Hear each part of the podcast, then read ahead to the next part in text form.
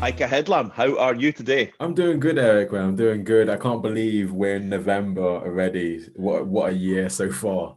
I know it's it's mind warping, right? And and we first touch base, and we'll we'll unpack how I uh, how I got to know about what you're doing and and you. But we first touched base on this in July. I look back in the in the DMs and we Oh wow. we tabled Okay. this as maybe an option in July and just trying to get calendars and also you've had some things to be dealing with personally, right? Yeah. Um, um, but now we're here, we're in November. It's terrifying that we've kind of blinked our eyes in February, March time. And where's where's the year gone? hmm Yeah, I know. It's yeah. I think like you know, just for me, just kind of thinking like this is probably. I think as well. Saying I was thinking to my wife um, the other week, saying how maybe when you get older, the years and the hours just go really quickly. But this year, literally, is just kind of just flown by, and I guess we've had to kind of navigate so much different kind of things, you know, to kind of like get our heads around as well. I know, I know, big time. So talking about Mhm. getting our heads around things, for those that know you, they will know you as the man that fronts up the the brilliant Creative Me podcast, which is uh, championing the arts and culture scene in the northeast, right? They'll know Mhm. you as the guy that fronts up We Are Here Scotland platform, championing black and minority artists, which is absolutely awesome, and the guy who fronts up Big Up the Deen, all this merch here that I never got for free, by the way. I just want to say we bought this as Doyle's. You know, we we, we do follow the brand. We're big supporters of the brand. But Yeah. all that really good stuff. And you're a social worker for nine to 14 year olds, which we can unpack. So we've got lots to discuss, man. Lots to discuss how you how you're doing that. But I want to take it back, and there's a point where you're going to have to explain how this um, cool kid from South London, West Norwood, ended up in Aberdeen. But life started in West Norwood for you. What was life Yeah. like growing up as a kid?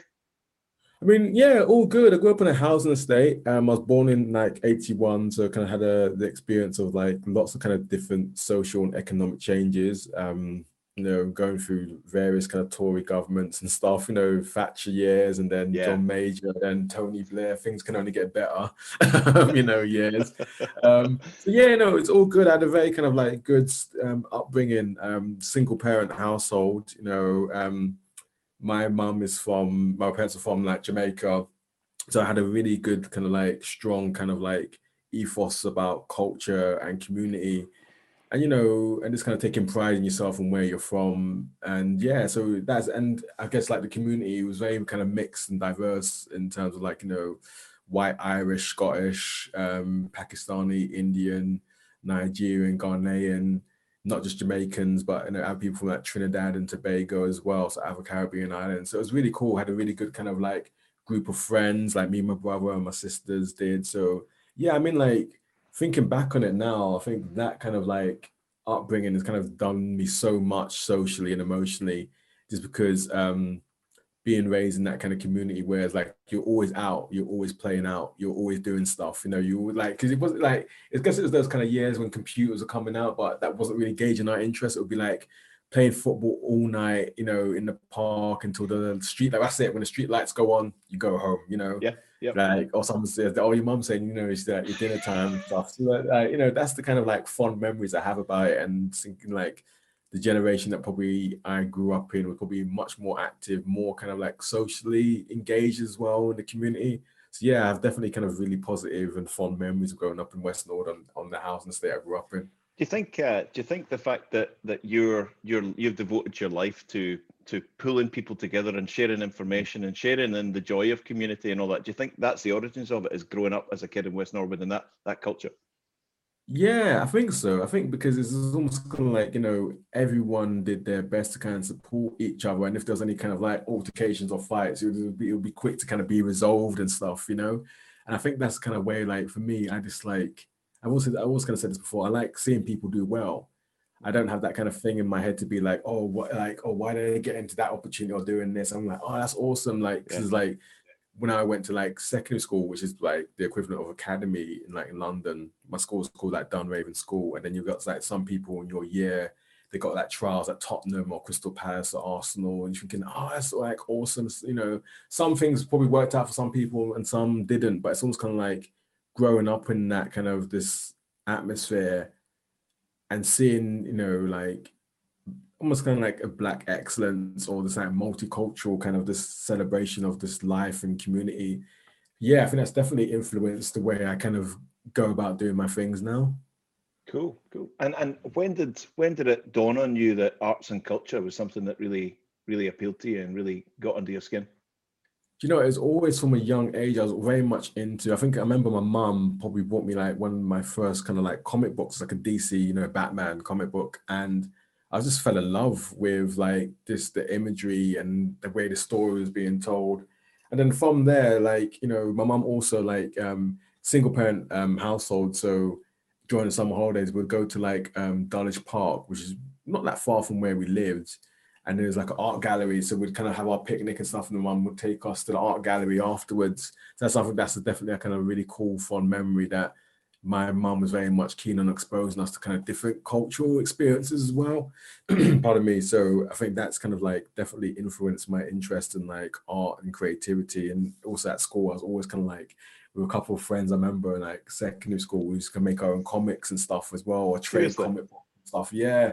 And like trade comic books and stuff like that. And you know that's something that you know just the kind of whole bit of storytelling and like you know characters of alter egos and stuff like you can get really like immersed in that kind of storytelling oh tell me about it. I, I, absolutely agree. Yeah. i mean i i had uh i mean your your your community your upbringing and your family life sounds sounds as if it was really solid and really helpful and supportive. Mm-hmm. i had a kind of opposite to that. But I used to escape through comic books. It's quite funny. I used to mm. escape, yeah. and it was 2000 AD for me. Judge Dredd in 2000 AD. Oh, yeah. I just used to lose myself in that stuff. You know, as long as I could put my head in one of those and just lose myself in those stories, that kept me going, and I knew I'd be okay until the next one yeah. came out. So it's there's a lot of power in that sort of illustrated storytelling, isn't there? Absolutely, man. Definitely. Yeah, I think you know it is. It does provide like such good escapism. I think like uh, and I kind of kind of make note that I think when we kind of got older as young black men in the area, a lot of things started changing. And like it did get to that kind of bit of people getting involved in things that you shouldn't be getting involved in and stuff like that. I think my brother, like he's had, you know, a couple well experiences as well that he kind of took a different path in his life. And there's probably like people can say like you know what's why that kind of happened was it because it wasn't like a predominantly male role model in the household or yeah. you know you know was it the kind of environment as well and it's, it's something that we always kind of speak to our we always kind of like reflect on about you know some of the people that like we have this kind of like saying i guess or mentality that you know once you kind of like get out of that housing estate you've made it you know you got a job you go and study you know that's it. Like, you know, there's always again that we go back to that kind of notion of making it. Like, that's not yeah. living in your environment that you know has its positives but also has its negatives. You know, big time, big time. So, so, so you get into arts and culture. Um, mm. I think you, I think you got into college doing some sort of yeah. arts culture based yeah. uh, studies, but it never worked out, right? No, it never worked out. I was probably a bit too well. I went to City Westminster College. Um, it was one of their um, campuses. It was up, up in Paddington Green. So I was going traveling all the way from Southeast London to Paddington. Um, and yeah, it was cool. I enjoyed it. Made some cool friends then. And but I think I was just very much young and immature. And I came with this very much like um, council estate mentality that oh, they're just kind of against me and all that kind of stuff. And then wasn't wasn't in that kind of mindset or mature enough to be told, oh no, maybe you could do something this way or that way. So I did about, I think like six or eight months of that. And then I think we had to kind of like find our own like placements and stuff. And I applied for a few places and I didn't get it. And I was like, oh, do you know what? Then sack it. I'm not going to do this. And I just kind of just went to kind of finding part-time jobs and stuff like that. And yeah, and I think, you know, I kind of look back and I'm thinking like, oh, I wish I did that. Or I could have, you know, finished it would have been cool, you know, to have that kind of qualification. But I know deep down, compared to me now being a 38 um, year old adult, that I wasn't ready. You know, I just wasn't mature. Yeah, you know, and, and that's okay. That's okay because yeah, you know when you at, at the time, I, I, some I sometimes think education is a the way that we we educate uh, in in the world is quite odd. The way that the, that you go to school and that's when you learn and you're going to be you're going to learn something for a year and then you're going to do a big exam and if you fail that exam you're a loser if you if you pass it you're a hero. It's all too digital. It's all too the same. People yeah. learn, I mean, you're sitting at 38 years old going ah right that's why it never worked for me. Yeah okay. Yeah i think yeah i think as well as like i wouldn't say like i was just unruly. I think i was just kind of like at that time obviously still kind of finding myself as well like um because I didn't leave school very much good kind of qualifications. Like I'm really crap. I'm dyslexic, which I only found out when I was in university in, in Aberdeen. Wow. And you know, and um, and art was just like my life, you know. Then it's kind of like so still if, is. So, what age were you found when you found out you were dyslexic? I was in my twenties. I remember it was my last year at university, and I remember it was just like um, I was just kind of like I've, I've I did a, I think I, well, in my head I did a really great kind of like assignment or like an essay, but I think I just passed it. I think I got like a C or D or something, and then like one of the the lecturer who marked it saying, "Hey, look, you know, I think you know you might be worthwhile look getting assessed for dyslexia because it's like there's some things there that you know yeah. can see what you're trying to say, but it's like there's words missing and stuff like that. So did that. then I found out, oh yeah, I'm dyslexic and a slightly um, dysgraphia as well. So I think for me, it's just kind of like having to like, I can, it's almost like I will, I see it as well happen a lot now. If I'm texting someone or emailing someone, I miss out something because I'm saying it in my head, but I'm not putting it down. Yeah, yeah. you know? Yeah. Yeah. So no, that was like a, um, like an interesting kind of thing to kind of find out then. Because I remember like back when I was younger, like teachers be like, we were saying to my mom, oh, I think you kind of like, you know, if he has like a learning this difficulty and stuff, my mum was like, no, not a chance. You know, just kind of finds it a bit more difficult to kind of read and like catch up with other people. So my mum was having none of it, which is no. thank God, you know. So I think, you know, and I think as well, because I didn't know I had dyslexia, I think there's a part as well when I was getting assessed uh, by the educational psychologist at the university. It was just kind of like, you know, before people get diagnosed, always kind of find a way to kind of manage that for themselves, you know, without yeah. kind of recognizing that they have dyslexia. So yeah, no, no, yeah, that was just kind of like you know a bit of a revelation to me. Totally, but now I guess yeah. in your life you you can you can relax with that. You can have a bit of fun with it, and you mm. probably you probably now understand the mechanisms to be able to. I mean, absolutely. I mean, the, the fact that you even got through university not knowing you were dyslexic is incredible, right? And finding out in your last year, I think that's that's yeah. you know, I wish someone had told me sooner, kind of thing. yeah, yeah, absolutely. The hindsight's an amazing thing, but it's kind of like, oh, oh, okay. Then you kind of just find out all the supports that can, you know, you can that are available to you, and just kind of you just go with it, man. Totally. So, so did you? uh So let's let's get to the part where mm-hmm. you know you move from London to Aberdeen, and what was the driver for that? What brought you here? Driver um well currently living in like so well speaking from my house where me my wife my child live so yeah it was my wife well well um met her like in 2002 and like met her in Sainsbury's actually we was both working in Sainsbury's. And she she her connection to Aberdeen is that she moved here from um to Aberdeen from Lancaster um which was like nine or ten. Her dad got a job at RGU Lecturer in Law, so he kind of uprooted the family sorry, they were saying the Isle of Man, but she's born in Lancaster. And then right. she came down to London, stayed with her sister, and I just met her in Sainsbury's, connected, you know, fell in love, as they say. And then we always kind of felt like, oh, like she wanted to go and study nursing, I wanted to do social work. But living in London in a studio flat, you're paying like back then, this people say this, people probably think this sounds really cheap, but you're paying like 500 pounds a month, you know, and you're working, you're not getting that pay that paid that well in your job. So we kind of made the leap. Um, went to her mum and her stepfather lived in New Deer Turriff. So I remember kind of like you know visiting before um, when we was going out um, before we moved up in 2004 and just kind of being like, all right, let's just kind of make a go of it. I was kind of doing a bit of recon as well. So I was looking at, oh, where can I go and study social care and, you know, social work and stuff in Aberdeen. And this kind of just took the leap because financially, I think it would have been a, ma- a major struggle to kind of like keep surviving in London. Yeah. And so yeah, did it, and yeah, and then you know, still here. so you know, if anyone if anyone's kind of annoyed with everything I'm doing, blame my wife. yeah, exactly. Blame blame your wife. So so you got into social care. So the social yeah. work came first, right? Out of out yeah, of all these things yeah, that you're currently doing today, social work came first. Definitely. Um, yeah. And was that something you always wanted to do? Yeah, I remember like because I I started like um there came a bit when I was working in retail and very dissatisfied with it, the the, the monotony of it all. And then my friend was volunteering um Holy Cross Centre in King's Cross in London. He said, Hey, come along. And I thought, oh, this is amazing. He was working with people um who are homeless and you know, struggled with alcohol and substance misuse issues. So I kind of volunteer like twice a week. I think it was like a Tuesday and a Friday so that was kind of a really cool experience, eye-opening experience as well, man. It was like, you know, when you're kind of confronted with challenges of people who are on their like, you know, they're like substance misuse issues, it's, it's, it's, you know, it's right in your face. You can't avoid it. And you have to kind of like use those kind of skills though that you grew up with or like to kind of like diffuse situations and stuff. But it was for me, it was an eye-opening experience. It was a really great experience that very kind of like fond of. And, you know, and then that kind of put me in that path of saying, hey, helping people that's a good thing you know like actually committing your time to to support people who are not that fortunate you know that kind of put me on that kind of path and just decided actually yeah i want to go and study social work cool cool and you're yeah. still doing it today and you're you're yeah from our discussions before you're now sort of specializing or focusing on um children or kids 9 yeah. to 14 year olds right so that's your yeah. specialism and you're currently doing that today in and around is it in and around the northeast of scotland or mostly mostly in aberdeen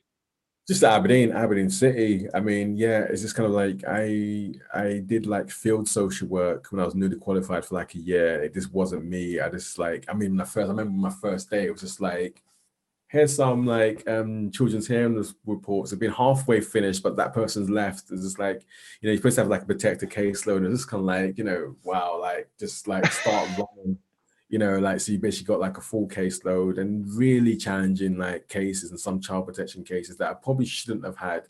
Um, but I remember like always wanting to kind of the services, the service I work for now was called like family and community support back then.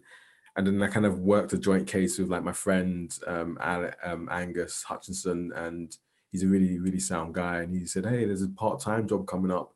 Then from a part-time job, I just swapped my roles with a um, worker who's just had a child. So it kind of turned out it's got a full time job, and I've been there since like 2013. I just really like the work that we do. It's very much that kind of practical, the basis of what social workers is about. You know, offering that practical support to young people. And in our team, we've got two teachers as well, so we've got like a learning room as well. So we're always kind of like thinking outside the box, doing stuff on a minimal budget to support our children and like uh, our, our families. So yeah, I really, really enjoy my job. That's cool. That's cool. So there are many social workers in the world. There aren't yeah. there aren't many social workers who've got a very successful, well well appreciated podcast, who've got social media platforms and uh, uh, uh, a merch brand. How did that all start? what what came first? Do you know what I think? Right, podcast, yeah, it came first, and I remember like um, the creative learning team a couple years ago. So like one of my um, old colleagues, former colleagues where I was doing field social work, Lynn Richardson sent me an email saying, "Oh, we got this email from like the creative learning team because they're looking for people. I can't remember the name of the program, but they're looking for workers within the council to kind of do some like arts and kind of crafts and like workshops and stuff. So there's graffiti writing, poetry, and much more. I thought, oh, cool, I'll sign up to that. And then this kind of started a really good relationship with the creative learning team in terms of like getting young people involved with them as well. And then I remember that it was like 2016, it was Mandy Clark who works for the creative learning team said, Hey, we're doing this kind of program, Sustain Life as a Creative. You know, I think it was like, I think I was the third or second year, I can't remember. And said, Oh, would you like to kind of sign up? And I was like, Oh, okay, awesome. And I did. I don't know how I managed to do this, but I managed to kind of convince my work that this would be very, very beneficial for not just me and my and my kind of like um, career development, but also the young people. And they're like, oh yeah, awesome, go for it. I used to do a lot of kind of like art-based kind of work with young people at my work. And so yeah, I did that. And it was like twice a week. I think it was like for two months. I did that in 2016. No, actually, no, going back, I think it was 2015, sorry. Right. Part of that. So no, it was, it was really cool. We met some really nice people. I think everyone there, most people were like qualified. They ever studied in like Glasgow, Edinburgh, or like Gray School of Art but it's really cool experience. It kind of made me think like, why isn't anyone kind of really kind of documenting this and like in a podcast? Come out, I'm a podcast fiend. I love podcasts. Yeah. yeah. So I kind of thought, well, I'm going to put this plan together. Then obviously the natural flow of work and the demands of work kind of take over. So you kind of put that to the side. I remember keeping mentioning it to my wife. My wife, said, my wife said, "Oh, you just kind of go for it." And just by chance, it was 2017. I remember seeing like the creative funding team based in Aberdeen City Council were like, oh, we're doing the funding for this year. Um, they, they to do it in two parts, like the start of the year and the middle of the year. So I think I just got at the start of the year. So I applied for it, did, did some bit of research about equipment and filled out the whole application, went through the whole process. I got some funding for a podcast. I was like, all right, I better go and do this now then. So it was like, I think it was like um, November. Yeah, November. No, it would have been September. It was approved in 2017. Then November the seventh, I recorded my first episode, and that was with Gary Kemp um, from Dark Skateboards, who's a good friend now. And yeah, just kind of just kept on just kind of contacting people more. It's like pestering people, saying, "Hey, I'm just starting this kind of podcast and stuff." And you know, along the way, I would say like to give like a shout out as well. I met like um, before I did my first call, I met John Reed, um, who he who has a blog Mood of Collapse, and that's been going for like 11 and a half years. And it was like one of like um, the former kind of like um, people in my program, the Slack program, Caitlin said, "Oh, I know John. You should like check him out." So I met him after one of the Nuart tour walks that he does. Yeah. Down at the green, and he kind of said to me, "Well, this is my idea. What do you think?" He said, "Oh yeah, awesome. Go for it." And you know that kind of spurred me on even more. So he just kind of just started kind of just get in contact with people. Started to because I wasn't really that really much on social media. I, deactivated my Facebook, so I thought, right, I need to actually recognize I need to be using social media platform as to promote the podcast. So that's what I did, kind of create the Twitter, Instagram, Facebook, and start to connect to people, message people and stuff. And yeah, and since then, well, yeah, like just on Sundays, it's like three years of me kind of like just doing this. So it's just kind of been like I've been consistent as much as I can be. This is the first year that I've actually probably for many different reasons I'm sure we'll get into, I had to kind of deliberately take a bit of sustained break here and there. Yeah. so it, it's felt kind of good actually to be like, well, you know, I can come back in a month or a couple of months and just bring really kind of uh, interesting conversations to the people that subscribe and engage with the podcast. So, if you were to, for for anyone who's never tuned into it, and uh, you know, everyone in Aberdeen certainly should, everyone in Scotland certainly should. I think it's fantastic. Everyone uh, interested in arts and culture certainly mm. should. How would you? What would be the the thirty second explanation of what Creative Me podcast is? What's what would attract people to come and listen to it? What's it for? I think you know the podcast is for. I think it's for everyone, but it's more as, a, as the focus is about exploring art and creativity in the northeast of Scotland. It's about drawing a bit more of a light or shine and focus on the community that's up there because there is a creative and artistic community in Aberdeen, and you know everyone's just kind of firing away doing their own thing and you know working hard. But like it's very much now I'm seeing so much kind of interconnection of people working together. I'm thinking like, oh, I've interviewed some of those people. I don't think it's, it's not because of me. I think it's because of the power of social media as well. Yeah. So I think that's what the podcast is about. It's about exploring um, art and creativity in the northeast of Scotland and giving a voice um, to these creators and artists. You know, I think I think we spoke about this before. There's always quite a big focus on like you know the central belt and yeah. what's kind of happening.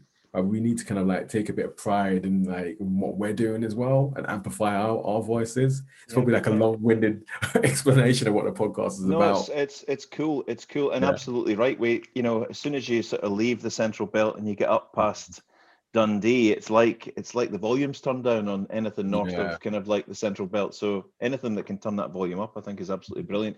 And I would say for anybody out there, although uh, Ica does um, interview sculptors, rappers, dancers, musicians, artists, whatever it might be, people that are into fashion brands or whatever, there's an excellent episode that I think is absolutely brilliant um, which is episode 87, which is you checking in after a little period of being away for a reason. Yeah.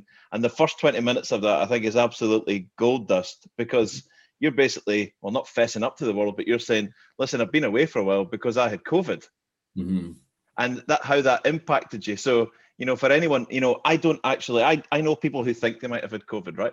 I don't know anyone who had COVID, right? So I know people who I think I had it. I think I had it back in March and then and then you listen to what you went through and you're like nah you didn't you didn't you didn't. So you had a horrific time right? Yeah yeah. Horrific. Um so that's that's really so for anybody who's out there thinking that this whole covid thing's just a just a made up piece of nonsense you you say different right? Absolutely. I think like you know you know you mentioned that in the episode and i kind of felt like i just needed to kind of speak on a few things and you know and the whole kind of circumstances how caught covid i kind of try and summarize summarize it in a short kind of synopsis is that my wife um, went back to work um, after being on maternity leave. Like we had a, a, our daughter was born last year, and she went back to work within three weeks. Um, she's an advanced nurse practitioner, and then she caught the virus. Then I caught it as well. I mean, the first week wasn't too bad, but going into the end of the set, actually going towards the end of the first week, going into the second week, it was just like hell. It was yeah. awful. I mean, all the symptoms that they describe on the TV, like I had it, and it just felt like, like okay, losing the sense of smell and taste. Felt like my eyes were gonna burst. You know, the blood bloodshot red. I was drinking loads of fluids as well, but then I was kind of sweating all the time, so I lost a ton of weight. Um, which my mother-in-law said silver lining anyway, because I was putting on some beef um, last time you saw me. So every know, cloud, um, every cloud. Yeah. yeah. Then um, I remember like the kind of the pivotal moment it came to when it was just like because it got to the point where I was just kind of like my wife still had the virus, but she wasn't doing great, but she was able to kind of get up and do stuff with like our, our daughter. And I remember just kind of taking myself off into the spare bedroom and I remember the towards the end of the first week, it was the weekend, and my wife saying, "Look, I think we possibly should call NHS 24 if this continues."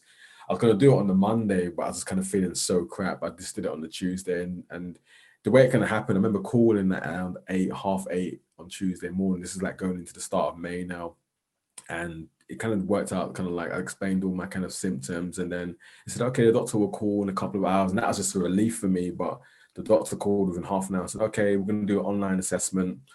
Tried to get me to move and stuff like that, and she said to me, "Look, I think you're very, you look very, you don't look great. You look very dehydrated, and I think I'm to call you an ambulance." And you know that was it. Kind of an ambulance came within like and probably half an hour. My wife packed me a bag, went into the ambulance. You know, um, and was just kind of like that kind of bit of kind of feeling relieved, but because I was so dehydrated and just like just fatigued, I remember getting they got like a wheelchair and I went to A and E and I'm saying, look, I think I'm gonna be sick, and then I think I just passed out, and then I was on the hospital stretcher, and I remember like because everyone's wearing masks, I remember like a nurse saying to me, hey, look, you know, control your breathing, Mr. Headlam and stuff, and they took all my clothes off, I was just drenched in sweat, and but yeah, I think for me it was like you know I basically had the starts of like beginnings of sepsis. So I had antibiotics for my breathing was getting to that point. I remember the doctor, I was in hospital basically for five days. I remember the doctor saying to me on the ward rounds, like, good that you came in at this point and you know and you didn't leave it later to the week and stuff. Cause you know, you we do that kind of thing. I think of just like, oh yeah, I'm just gonna tough it out, I'm gonna ride yeah. it out yeah. and stuff like, like any kind of cold or flu. We said that it's really good that you came in at this time, you know, and the staff there, like it was Ward 107 at uh, ARI, which is a respiratory ward, but they got I think I got like three or four COVID wards at ARI. So that like they they were just amazing. They're just like it's like all like days kind of I'm just so thankful. I sent them a hamper and I hope they got it just to say thank you for getting me home to my family. It, it was scary. I remember there's that kind of periods when I was kind of scared to kind of even sleep as well. I remember like my breathing and yeah, what if I just drift away here? Yeah, yeah, yeah. And so basically, the the the whole kind of like the crux of everything all um, was just that um, I developed like COVID. They called it COVID pneumonia. So I got like I had like fluid on my left side of my lung, which left me like pneumonia scarring. So I've been I had a couple of like um, chest X-rays, but I'm hopefully I'll go back and have a CT scan in November or December because like um to make sure it's just to see if the scar is still there or it's kind of subsided a bit as well. So yeah, it's it's been a trip, man. It's been a journey, and also having like long COVID health issues as well. That hasn't been great, but went back to work about three weeks ago, phase return, and definitely way better than I was like when I came back Good. home from hospital. Good for you, man. Good for you. What a, yeah. what a trial you've been through. Um, yeah. And it feels almost like uh, ridiculous to move on from that because that's so serious and the the impact. But um, yeah. I just want to get into. So we've discussed Creative Me, the podcast. Mm-hmm. Everybody should check it out. I guess what it must be put what hundred odd episodes or thereabouts. I think it is probably yeah, because there's some episodes I did like as one, but they go into two parts. So I guess yeah. I think it's 99 now. I think. Right. Cool. I was kind of just kind of looking at them over the weekend, thinking, oh, geez, that's a lot, you know. So I think yeah, it's just kind of like it's it's kind of like this kind of evolved into me now, like being like paid to kind of do like some kind of partnership kind of episodes, which is like with City Moves and um a like an agency, one all sorry, an organization up in the Highlands called Northlands Creative, which those episodes will be coming out from the 19th um, Cool. next 19th of November, and that's like online festival called Glass Lives. Um, so yeah, that, that was kind of a really cool experience because I think they were looking for people to do podcasts, and somebody pointed them towards my thing. And I didn't That's know lovely, about isn't them. it? Yeah. Yeah, yeah, so it's kind of like, yeah, so it's kind of been really kind of great. Me learning about like glass and and how people work with it, and there's all different kind of layers and different kind of you know topics within this kind of like um podcast series. I'm really looking forward to kind of sharing that with people as well. Cool, cool. And so, so, so you got that up and running. Yeah. Big up the deen. Did that come next? Yeah, Big Up Deen came off. Well, kind of like, yeah, not that long after the podcast, I thought like, right, how am I gonna kind of like fund my kind of time of the kind of like just doing this? And I kind of thought like, well, let me kind of like think about oh designing some kind of t-shirts. I had a little bit of experience with that and work experience and stuff through school when I was younger, going to work with like a t-shirt, like a printing shop and stuff. So I thought, okay. I remember like I put up a design on Instagram and then Pete um, from Gray Area Inc. contacted me said, "Oh, I can help you out," and then just kind of started rolling from there and did the really kind of crude kind of like t-shirt designs. And then I remember contacting some guys. They were they were based not that far from me, um, White Box Studio, which they've since um, closed now. I think over a year now. I got in touch with them. Said, "Hey, I'm I'm looking to kind of I got these kind of ideas and designs, and they kind of like polished it up for me and stuff." And yeah, just kind of been doing that. And I, think, I guess a part of it as well is actually kind of like it's kind of like you know purposely like the kind of spin-off of the podcast to actually kind of celebrate Aberdeen's creative and artistic community. Yeah. I've done, I've done a couple of collaborations as well with people that I've interviewed. Um, um, Jenny Hood, really cool artist, and Shireen Carbar is a really amazing illustrator as well. So did collaborations with them, did some like Etsy, like Christmas markets and stuff like that. So it's just kind of grown naturally. I kind of think like I should probably be more focused and more on it than I am with like the podcast or We Are Here Scotland. But like I remember like you know speaking to you before like last week saying like this is the kind of most kind of like receptive I've seen people with everything I've been doing this year you know and adding in like we are here Scotland to that as well it's kind of been like a lot of people being engaging or like um buying stuff and like yourself you know yeah, yeah, totally. Like, That's brilliant. Dean as It's- well. I guess, yeah. I guess from our perspective, yes, it's great to be supporting arts and culture and all that, but Yeah. our perspective is that you know we'll do. I'm I'm not from Aberdeen. I'm from Glasgow. Um, Oh, yeah. Sarah's born and bred Aberdeen, but we'll do whatever we can. We love it here. We want to see it thrive. Ab- Aberdeen's given us our lives. It really Mhm. has given us our lives. Um, my uh, my daughter wasn't born here, but my son was born here. Um, we worked here. The reason I moved to Aberdeen was through oil and gas, and I've created a life here. I've now been in Aberdeen more than I've been anywhere else. So Yeah. we want to do what we can and support anything that we can that bigs up the city and bigs up what Aberdeen is. Because Mm. sometimes, sometimes it's a little bit insular and it's a little bit forgotten about. So Yeah. if simply wearing that brand and w- walking around and people going, "What is that? What does that mean?" Yeah I love that because loads of people go, I like your hat. What does that mean? Because there's no words on it. So it makes people Yeah. say, What's that? Or if Yeah. people if people see that logo and say, Yeah. What's what's big up the deen? I think it's a I think it's a brilliant thing. So we'll do whatever we can to support that because we it's yes, it's about bigging up arts and culture in Aberdeen, but it's about Aberdeen as well, right? Yeah, absolutely. I mean, like, you know, this is like going on the back end of what you said. Like, I'm from London, like, you know, I'm a London, South Londoner through and through, but I would say, like, you know, Aberdeen is my second home. Like, I've been able to kind of study here, you know, make really good friends. You know, me and my wife, you know, bought our first house here, Yeah. you know, and just kind of like, you know, our daughter is born here.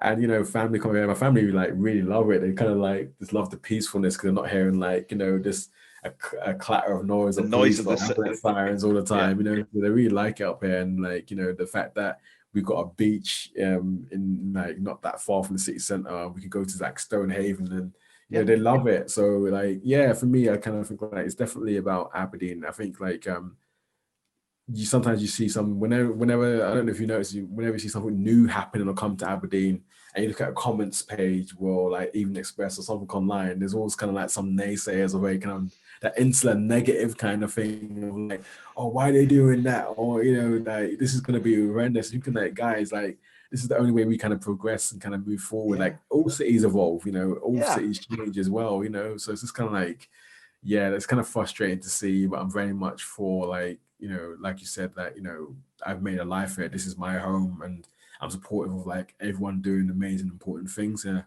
Yeah, yeah, big time, big time. So busy social worker, busy with the podcast, busy with the busy with the merch brand, um, making tote bags and t-shirts and hats and cups and all that sort of good stuff to big up the deen. So mm. you obviously decided at one point that you're just not busy enough, right? You're just not busy enough. So you start. We are here, Scotland. Yeah. What is that all about? Because this is really important, right? And not that anything else is less important, but this is this is this is really important. This stuff, right? Yeah, I mean, like we're here, Scotland is like a platform that possibly, yeah, I think that no, not not possibly. It definitely came out of the podcast. I remember, like you know, looking back on my feed, and no offense to anyone I've interviewed, is predominantly white northeast creatives, yeah. you know, and and even like I was engaging in like creative spaces or exhibitions or showcases in Aberdeen that you know, I mean, it's all good, positive, you know, great friendships and stuff there. But I think I had no one that organized this represents who I look like. Yeah. There's nothing on the walls that represent who I look like or my lived experience. So I kind of felt like, you know, we are here, um, Scotland was going to start off as like a series of kind of podcast conversations. Then it kind of grew out of maybe this um, much more kind of important issues as well. That so I think I started this kind of this. I've already connected a lot of like black and minority artists and creators already through the Create Me podcast platform and Big Up Deen. I started like an Instagram account in January this year, and then you know had like a few hundred kind of followers and stuff like that, and then didn't post that much, a few things here and there, and then obviously got unwell during the whole height of the pandemic, and then started to come back. I did take quite a good, a good few months of not being on social media. Then when I felt like, okay, I'm gonna come on that, it's just like, you know, um, the George Floyd stuff and the Black Lives Matter stuff, you know, that you know started kicking off, and then started kind of like not just share my frustrations with the lack of representation for Black and minority artists in Scotland, but also lived experience and saying, well, look, you know, we get what's happening in America is nothing new, but that's nothing new also happened in the UK. Yep. You know, for our lived experiences. You know, it's almost kind of like I went on that kind of like tangent of sharing as much information. And I think this is, it was a key moment where non-black people were being like, "Hey, we need to actually kind of figure this out. What's going on here?" And and it's, what still surprised me that some people just kind of like something kind of clicked to some people like, oh, everything's not really fair for people that don't look like me, you know? Like, so I mean, like, I just had like my inbox on Instagram, just the DMs was just kind of flooded with people asking questions, and it got to a point I was saying, look, I'm, I'm not, not I, I'm not the oracle, as you said. I'm yeah, not the oracle. Yeah, go and go and research this. Yeah, go, and research that. Yeah, Google this kind of stuff because this is nothing like you know. I'm I don't kind of see myself as like an activist or anything, but I'm kind of speaking on my lived experience and people kind of connect with that people are receptive to that and i appreciate that but now it's just like it's getting to that point where there is that i'm always like it's like part and part of the lived experience we're all going to speak about we're always going to speak about racial injustice and the lack of representation within scotland's um, creative industries but it's more just kind of moving towards now more of the kind of actually how can we do real meaningful actions that support us or support like the community like in a more kind of practical sense. That's when I kind of started like, you know, the We Are Here Scotland um, Creators Fund and we launched last week, Monday. And that's kind of the aim to raise like £6,000, you know, going into 2021. So like each month be the plan to like split a thousand pounds, five hundred pounds each for artists, a black or minority artists and creatives. And that's going to fund them for in that practical sense, whether they want to go on a residency, like online course, equipment if they're a photographer as well or if they're illustrator showcases and exhibitions because I think that's one kind of thing I did some like Instagram kind of questions with people. Where I said like what's the most important for you right now mentorship or funding? And it was like 60 something percent was saying like funding. And, I, and, I, and, I, and yeah and, you know and I, and I get that. It's just because like for a platform for like We're Here Scotland which is like a community interest company so very much like it's like a non-profit organization. Any profits that I've made has to go back into the community and, and, the community I'm interested in is like the black and minority artistic and creative community. So I think it's just like setting up something like this, I think, you know, is I think the feedback I'm getting from people across Scotland is that, oh, this is this is relief. This is really good to see that you know, like you know, it's like it's, it's like not like the a universal kind of voice, or it's just like somebody's actually speaking on stuff that we always kind of think about, and we're having to kind of navigate within this kind of industry. So I hope that, you know, offering practical support that will put someone in good stead on that path to be like, right, I've got an up to date equipment so I can actually do this kind of exhibition that I want to do, or do an online kind of like platform to promote myself and my work. I think those things kind of go a long way and they're very much needed. Um, as so well. just just just while just while we're on that energy, and uh, no point waiting to the end to say, well, how can people? Because people might tune out towards the end. How can Yeah. people help with that Creators Fund for We Are Here Scotland? Where can they go? What what do they need to do? Um, well, they can go to um, some. You can follow the link on the website, and we are here Scotland as well. Um, you'll find it like the Creators Fund link there, and also like if immediately you can just go to the Instagram as well. Go to my Linktree, you can find it there. You find all the links, all the kind of different stuff I've done. It's at the top of my Linktree. Um, the GoFundMe campaign. So yeah, I think that's where people can can like you know offer like that financial support as well. And I just found out today just got um just got like a thousand pounds. So that's actually two creatives now that we can fund. You know, still still Awesome. still short. Yeah, still short of the target. You know, we need to get five the five thousand pounds, but we're getting there. No, superb, superb. And listen, we we always we always um we always put up the, the number of the Cruxcast and the guest, but we always have a subheading. And you said something which was, and with your permission, we'll use this as the title for this. Mm.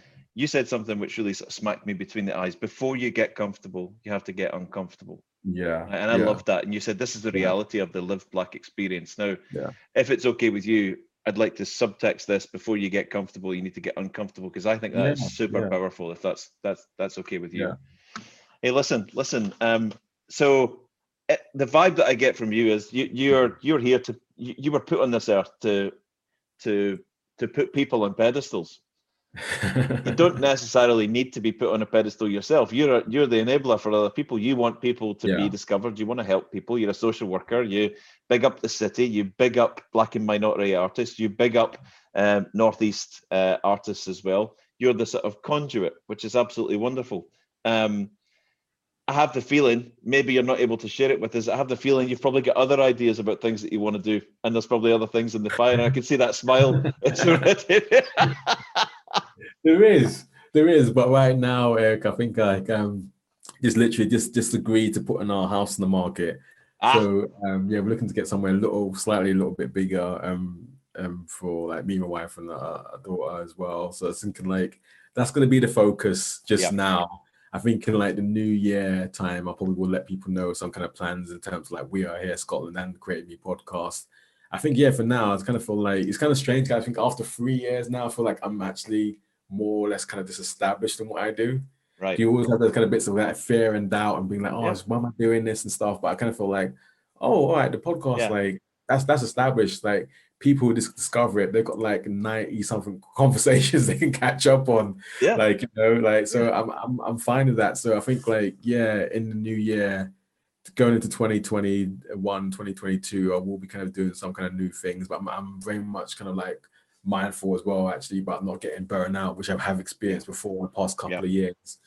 And Especially with the greatest respect, the fact that your your your whole health system's taken such a pounding this year. yeah, yeah, know I mean? yeah, Yeah. absolutely. So I'm learning that kind of that equal kind of balance. I'm like, I got the idea and for for a few things, and yeah, I, I now I now I now act on it, but not just now. I got I got so much on my plate just now, so I'm very do, much kind you of do. focused in the here and now, man.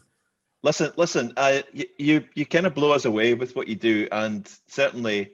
Um, the people here at Crux, we absolutely support what you do. It's been an absolute man. pleasure to catch up with you. I'd love to catch up with you again, maybe next year sometime, if that's cool, and see Oh, definitely, man. Yeah, see yeah, where it's all going and all of that. But Yeah. um, uh, more power to what you're doing, and it's been such a pleasure to catch up with you, Ica. Thank you, Cheers, out, man. thank you. Bye bye. Bye.